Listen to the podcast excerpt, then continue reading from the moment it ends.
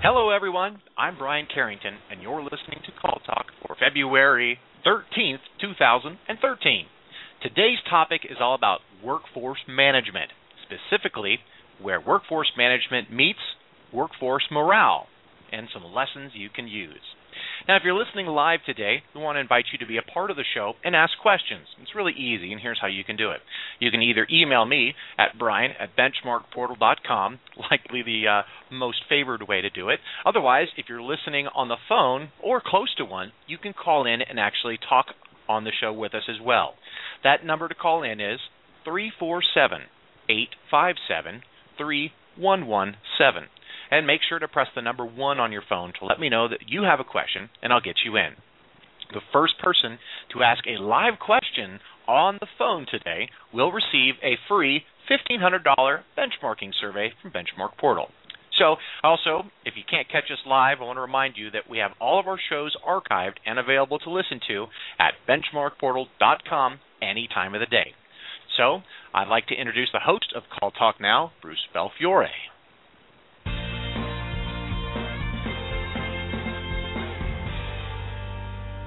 Welcome back to Call Talk, everyone. And today's topic is on WFM, Workforce Management Meets Workforce Morale. Now, we all know that successful workforce management in reality is as much the art of human management as it is the science of scheduling, particularly with centers that need to staff beyond the normal 8 to 5-hour slots. It isn't always easy to keep people happy when they're working the graveyard shift, or Thanksgiving Day, or Super Bowl Sunday. These can be tough issues for the call center manager. So we brought in an expert on the topic for you, Ed Poorbaugh. Ed has held a number of positions in warehousing, transportation, and information technology and operations during his 17-year career with Sysco Food Services. Prior to his current role, he managed the IT operations for the southwestern United States and was a project manager for several successful enterprise-wide software development projects. Ed was an integral part of the design and implementation of Sysco's new call centers in Houston and Dallas, Texas. Currently, he's responsible for the operational and quality performance of the support center, including the management of telephony and other technology platforms used to deliver a cost-effective and customer-focused experience. Ed graduated from the University of New Mexico with a Bachelor of Arts in English and a minor in Environmental Science. Ed and I first met at a conference last year, and we talked as much about scouting, because we're both active parents in scouting, as we did about call centers, and had a really good time together. And one of the things we realized is that a big transferable concept from scouting to call center management is be prepared for anything. So, anyway, with that, it's my pleasure to welcome Ed Poorbaugh. Well, thanks, Bruce, and you sure are right on be prepared, a good life lesson. I'm really very excited to share with you and the audience today what we're doing at Sysco. And during that last visit, you asked me a strange question, and one I hadn't really thought of, but how many miles did our company drive in a year? Well, yep. we have the largest privately owned fleet of trucks in North America, and last year we drove approximately 250 million miles. So that's equivalent of going to the moon and back 525 times, or to put it in a really large scale, we could drive to the sun and back 2 times. So it's fascinating when you start looking at that. Okay, yeah, the only thing is all that wonderful food would melt if you did that. But so I'm we'd have to figure a way around that. Well, that is a lot of driving, and there's a lot of phoning that goes on behind that, certainly, because obviously orders have to be phoned in, et cetera, correct? Correct. Yeah, okay. Well, good. Ed, let me ask you, how long has Sysco had a call center, and how did you first become involved with it? You know, that's a really good question with a funny story. We received our first call the morning of April 17th, 2011, so almost 2 years now. The project to set up the support center actually began about 4 years ago as part of Sysco's implementation of a shared business services model. I received a call one day from a friend who was working on the project asking if I knew anything about phone systems. And I think the question went something like, do you know anything about IVRs? I said, you mean an interactive voice response? Yeah, that's it. I explained about how I had worked at Citibank and then at Sysco and how I had worked on telephone equipment. Well, we ended the call. The next day I received a call asking me if I wanted to join the project as the technology lead designing the telephone system.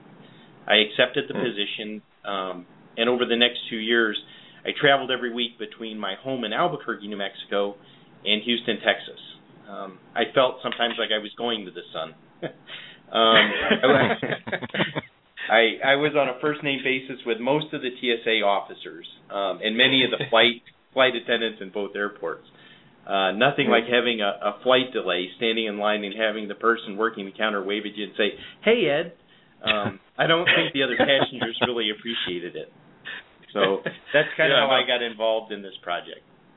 Well, great way of doing it. And actually, the day after would have been the 18th of April for the first day of the project. And I think about the midnight ride of Paul Revere, and there they had one if by land and two if by sea, and that's all the communication they had. Things were a lot easier back then. Yeah, exactly. We've gone from that to a whole call. With a note. Yeah. Oh. Yeah, can you imagine if instead it had been an incoming call to a call center, Yeah. Hello, Paul Revere? Yeah. Anyway, well, I understand you helped the telephony platform, but how'd you get involved in the workforce management scheduling? It's really funny when I think about it. As we began through this project, we were so focused on designing our processes and the IVRs that we literally were halfway through the project when we realized we needed to have agents to answer the calls coming into this world-class call center we were building. And it was funny. Yeah. We just blank stared at each other. But as I recall, someone said, hey, Ed is good with numbers. Let him do the forecasting and scheduling. And hopefully most of the people on the call know this, but I felt like Mikey from the Life cereal commercials. Kind of like, hey, nobody else wants to do it. Give it to Ed. He'll do it. I sure do. Okay. Yeah. So throughout my career, I've managed employees and schedules, but it was really an informal process. We were open Monday through Friday, typical business hours, 8 to 5. If I needed 10 people, I just scheduled 10 people. There was never a lot of thought put into the scheduling. And honestly, if we needed overtime to complete a task, we just told people to work. That attitude just doesn't work in today's marketplace or in a support center. And I found out, very quickly that workforce management is more complicated than building a telephone platform or even writing a software program. There's so many moving parts involved. Yeah, no, there is a lot, and there's that human element that somehow has to be baked into the whole thing. Well, it sounds like you've had an interesting time there at Sysco. It's sort of like, okay, Ed stayed at Holiday Inn Express, so he can do anything, right? Yeah, exactly. Okay, so what are the major issues you encounter in workforce management scheduling, actually doing the guts of the thing? I think the complexity is in the fact that there are so many, like we talked, so many moving parts and variables. It really all begins with forecasting. You have to ask yourself, do I have the right amount of call history? And being a numbers guy, you know how important it is statistically to have enough of a sample. Yes, key stuff, key information. Yeah. And you also have to account for any anomalies in that data and really know your history. Speaking of Paul Revere, have you gathered enough input for future events and considered the impact to the staffing levels you need? For example, is your sales department running a huge promotion that will increase call volumes? Even with a very accurate forecast, you still have to plan for future events, and as of yet, I've not been able to get my magic 8-ball to work 100% of the time. I think all workforce people have encountered staffing issues when flu season or as we're approaching the spring fever season breaks out. You also have to be aware of intraday or ad hoc demands on schedules, for example, system outages or emergency training if it's required.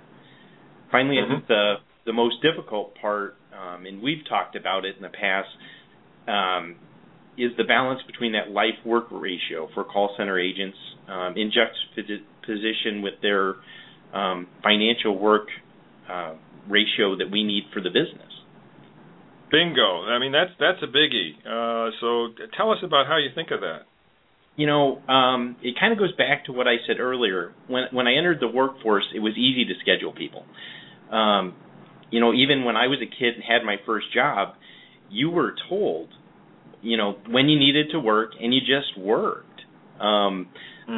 It's interesting. The workforce has really become, I think, generationally diverse as an ecosystem.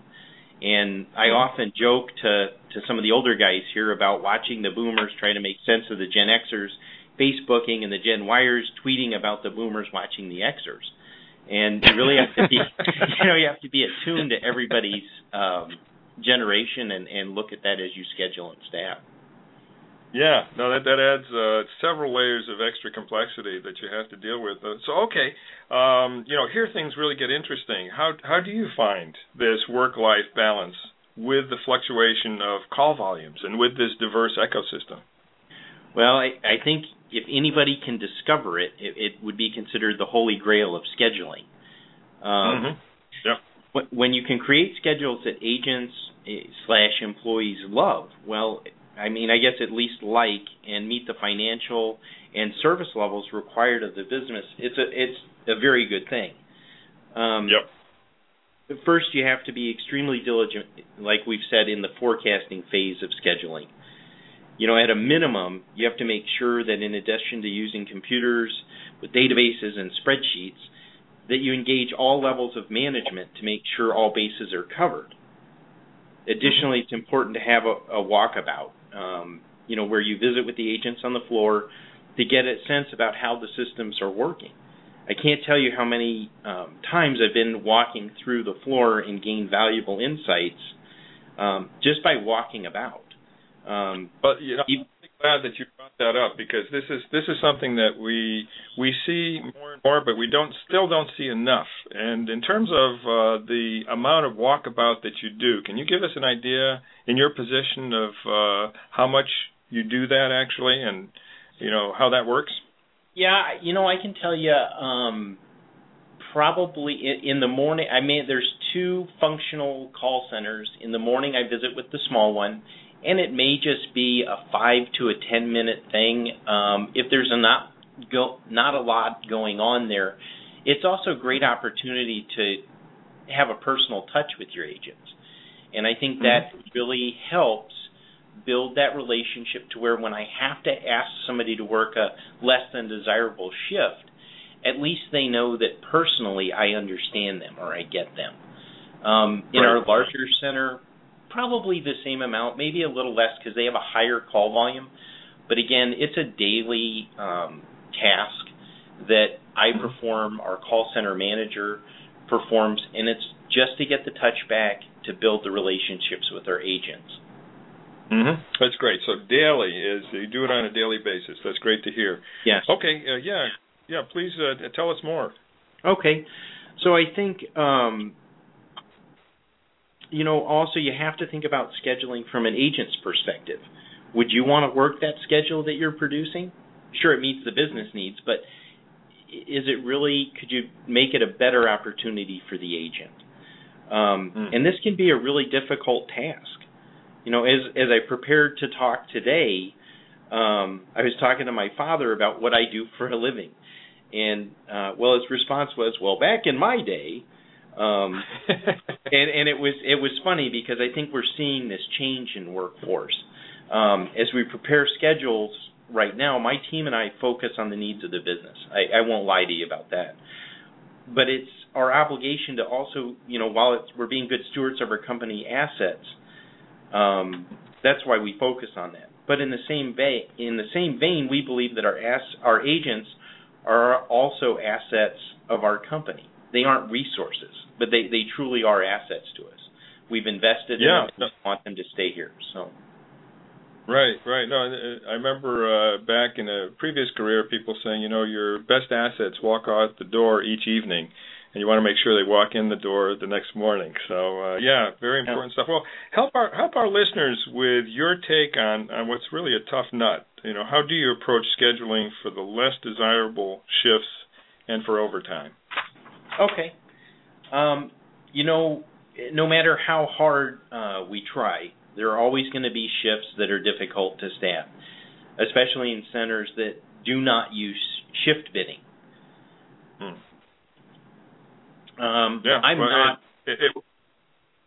What do you think of shift bidding? I'm not a big fan of shift bidding because it has, to me, inherent flaws, and I believe it leads to higher turnover rates and truly less engaged agents. I'm a fan of... I'm sorry. Yeah, tell us what you do like. No, I was just saying we could have another session on that, but tell us what you do believe and what you do use. Okay. I believe in rotational scheduling with agent preferences. This spreads the good with the bad across all agent levels.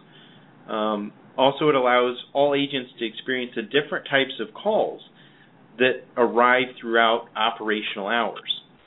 You know, historically, centers pay a shift differential for less desirable shifts. I think this is okay, but I think there are better ways to accomplish the same task. We actually publish the shifts and ask for volunteers. Again, there are some people that may want to work that shift. We've seen that leveraging and looking at some of our generational folks, they actually like to work the weekend shift because they want to do their shopping in the week when everybody else is working. Volunteers don't need to participate in the rotational process, and they also have fixed schedules for 3 months, so they know what's going to be coming on. So that's a real benefit for us. I think a lot of managements who don't know that if they simply ask the question, they may be surprised with the answer, and the answer could be better than they think in terms of people willing and desiring to do certain odd hours, et cetera. So, yeah, great that you do that. And, you know, additionally, we try to attempt to create schedules that contain a 3 and 4 days off when rolling from 1 week to another. So telling an agent they will receive an extra 24 vacation days a year is a huge win for us, and it's free. It's, you know, there's no cost to do that, and that really does help us get to that work-life balance. Another thing that we've done is using my experience in the transportation area where I started my career at Sysco. I think operationally it was the same as call center staffing. The only difference is that we needed drivers, not agents, to drive our trucks and not answer calls. Fundamentally, though, it really gets down to putting seats in seats. Yep. When we were there, we used what was called an extra board list that drivers would place their names on, stating they wanted to be considered for overtime runs. So in the call center, we can use the same list.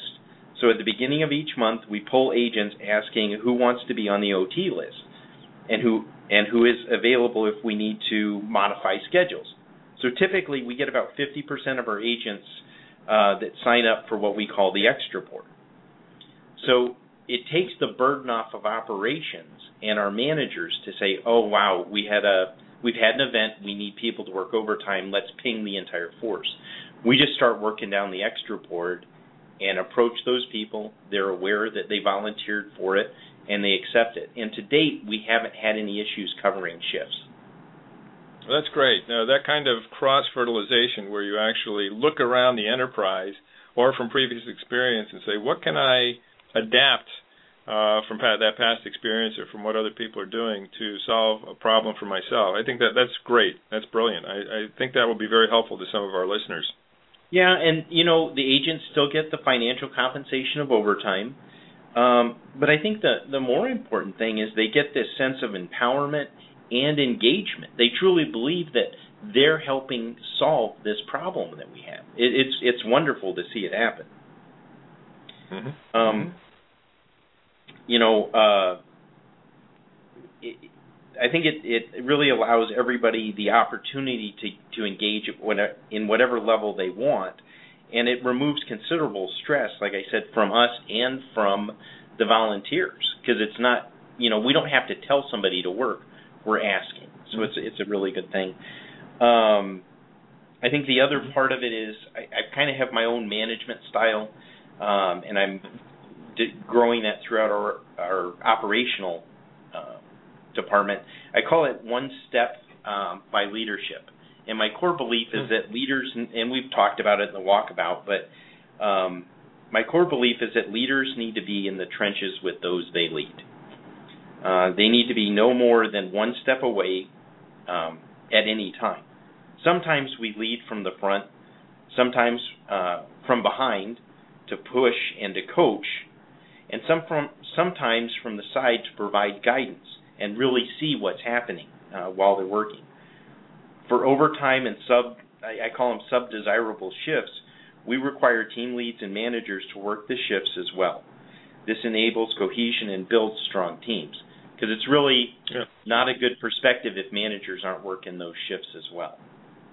Yeah, no, that's a great, concept, the one step by leadership. So you can be one step behind, one step forward, one step next to, but always engaged. I mean, every part of that is engagement with the people who are actually doing the work. And I've talked to other call center managers who have a similar approach to it, and also will bring in, the banana bread or something like that when they're on the off shift with a group of people who maybe aren't really happy to be there, but, are happy that they're being supported by their managers. So I think that's a great point. Yeah. Okay. And how about? Go ahead. Uh-huh. No. I was just going to ask about reward programs and incentives. What about that sort of thing? Well, it doesn't get much better than fresh baked banana bread. No, I think some industry trends and what we've seen in other companies that we're working with are the latest device, and we raffle that. So, for example, an iPad or the Microsoft Surface. And what happens is that for every undesirable shift or whatever you determine you need to do to motivate people to cover those shifts, they would receive an entry into the raffle. And then you have a raffle. And, again, you could do it every month or every quarter. Those are expensive devices, so that would be a long-term project. We found that folks really like that. We don't do right now. I think the biggest thing we've raffled off is a smiley face coffee mug, but people get competitive about it, and it's exciting. I think we've talked about food. People love food. Well, most people, especially if you're in the food industry, and it's a great motivator. Not during all shifts, but during some of the shifts, we do bring in food.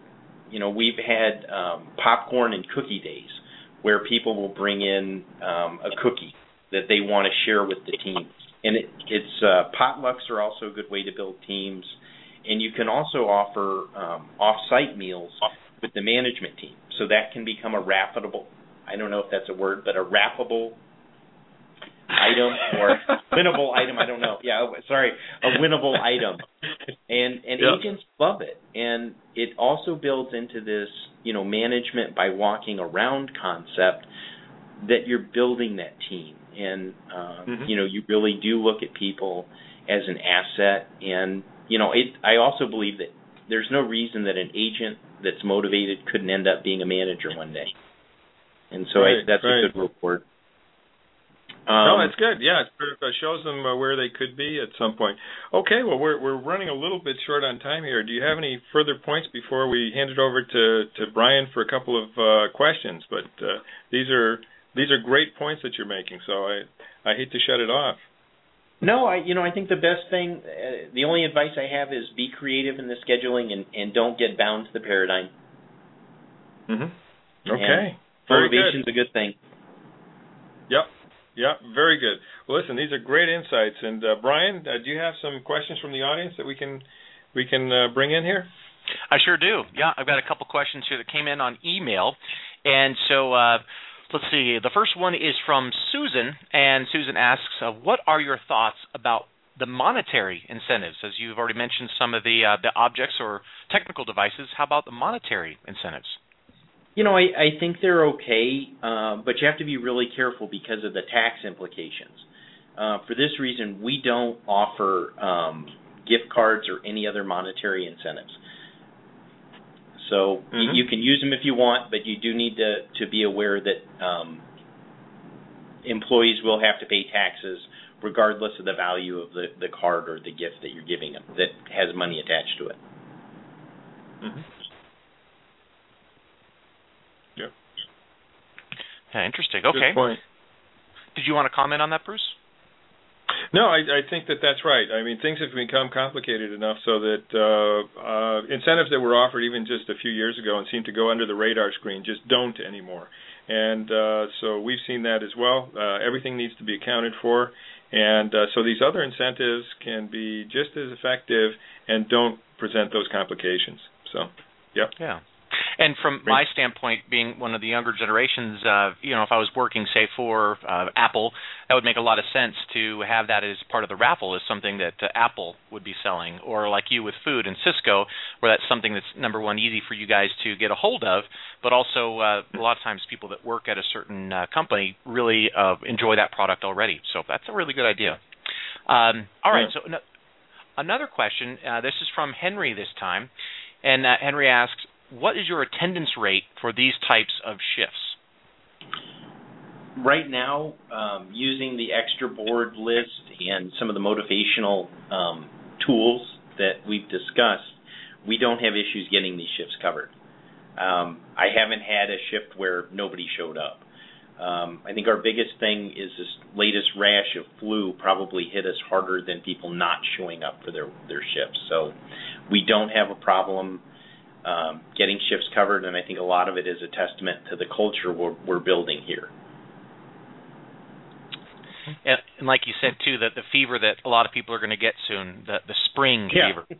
Yeah, exactly. I think I already feel that for some reason.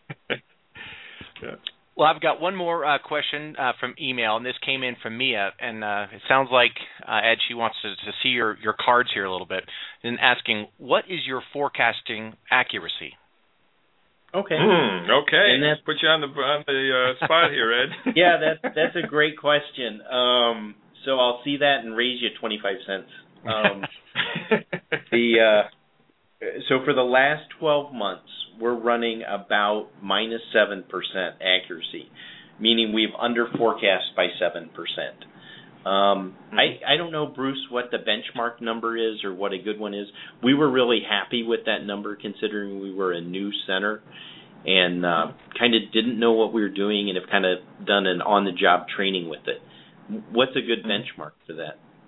I think that is a good benchmark for a center with your short history and complexity and the fact that, I mean, people are ordering around the clock and on holidays and, you know, if you're a restaurant, you're ordering at any time. Am I right?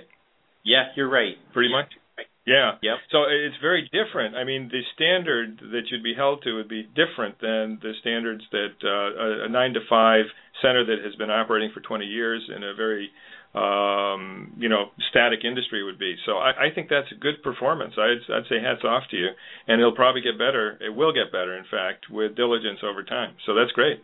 Yes, we're actually for our next fiscal year, we want it to be under 5%. That's my goal for my department. And I think it's kind of a stretch goal, but I think it's very attainable. Mm-hmm.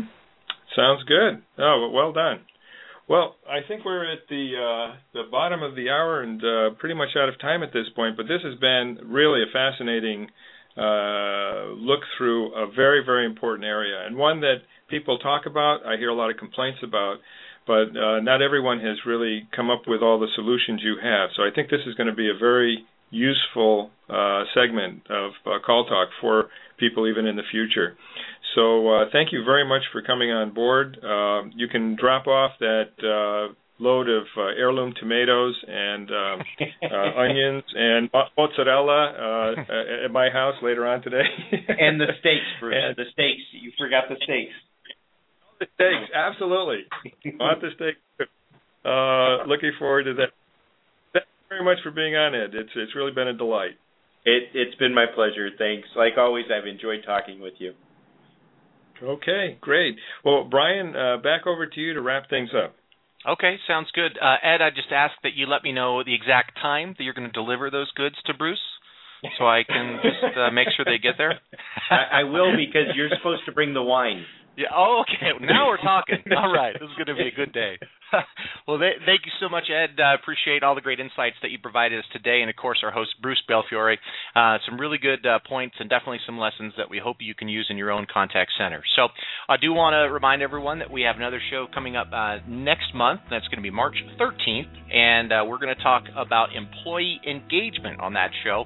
Employees, definitely a very, very crucial element to the contact center. So also, don't forget to sign up for a free reality check benchmark report to see how your contact center is comparing to others in the like industry. So beyond that, from all of us here at Benchmark Portal, we're reminding you to keep those headsets steady and your fingers ready. This is Brian Carrington signing out.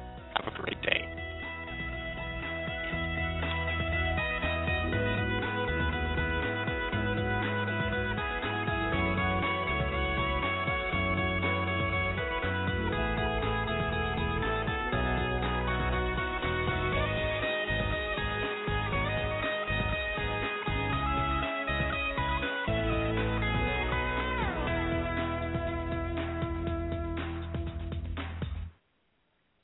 That's a wrap.